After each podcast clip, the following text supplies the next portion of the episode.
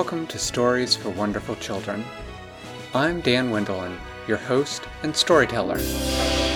Years ago, I began recording the bedtime stories I told my children every night.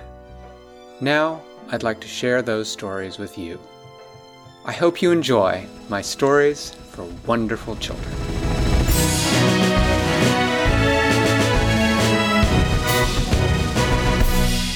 Well, now the nightmare really had a problem.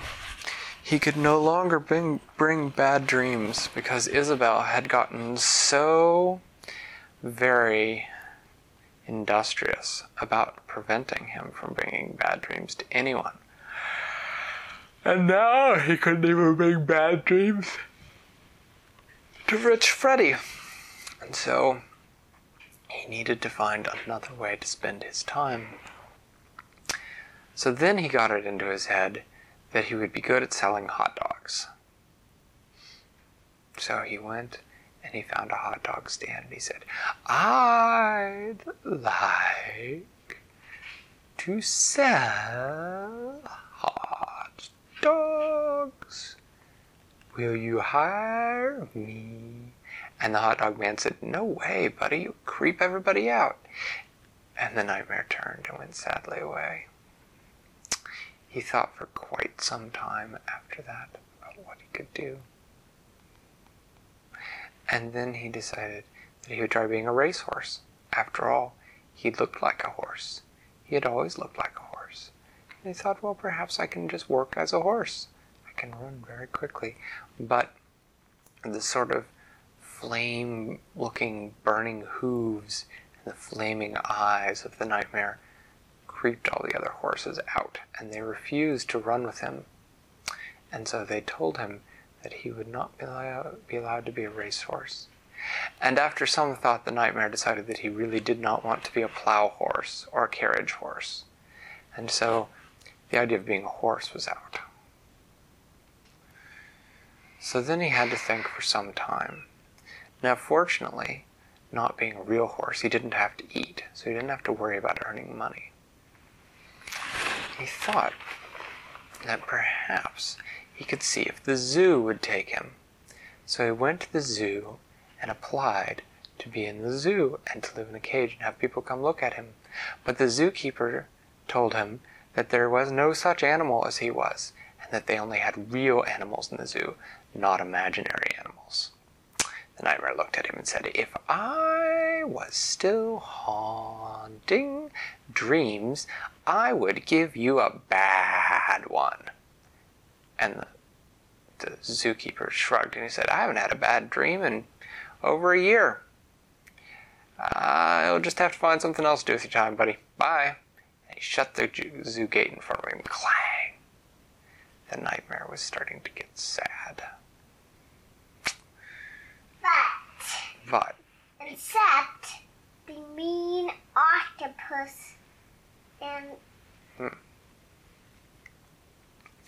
It's mermaid. Okay, so anyway, Mermaid.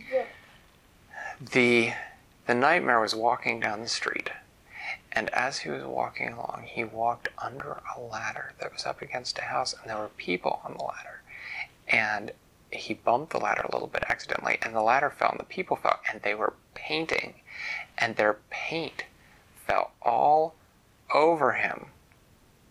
And he was very upset and sort of embarrassed because they were sort there was yellow and blue and pink and sort of a bright orange color and also some black.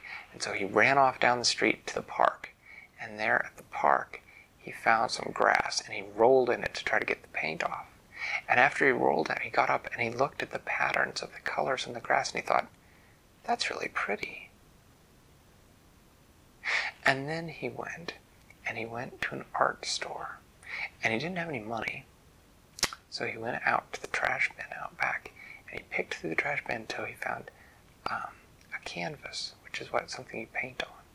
It had a rip in one corner, but the nightmare didn't care.